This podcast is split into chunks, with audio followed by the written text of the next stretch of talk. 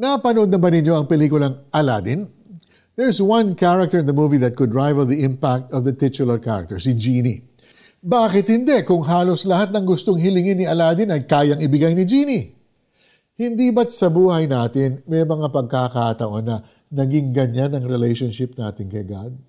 Na trinato natin siyang parang genie? Dumaan ka rin ba sa point na gusto mong humiling ng kahit na ano and you were hoping na ibibigay sa iyo ng Diyos agad-agad? Sadly, kung hindi man tayo mismo ang guilty, there are people who treat God this way. But God is not like that. He's not a weak pushover na gagawin whatever you want.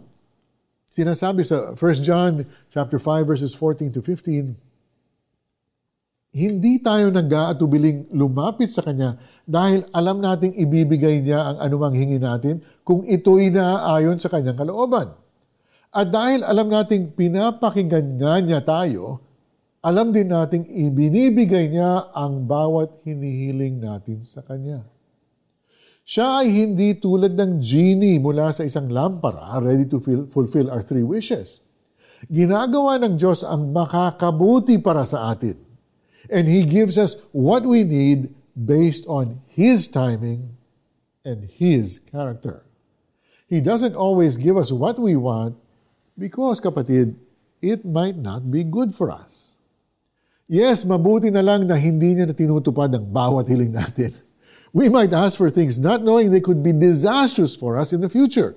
Pero salamat sa Diyos, alam niya kung ano ang mangyayari sa susunod na araw, sa susunod na taon, o sa susunod na century. For those of us who are Christians, ibinibigay niya lamang ang isang bagay kung ayon ito sa kanyang kalooban para sa ating buhay. Sabi nga ni Job, sa Job chapter 42 verse 2, Alam kong ang lahat ng bagay ay kaya ninyong gawin at walang makakapigil sa lahat ng, ng inyong balakin. It is always God's will that prevails. He is more than just a wish granting genie. He is our loving God and Father who cares for his children. Let's pray. O sovereign Lord, I know how much you love us, graciously giving us what we need and not necessarily what we want. Help us to look to you, Lord, not as our genie, but as our Lord and Master. In Jesus' name we pray. How do we apply this teaching in our own lives? Well, if you're the type of person who continually asks God for whatever you want for your own selfish gain, ask Him to forgive you.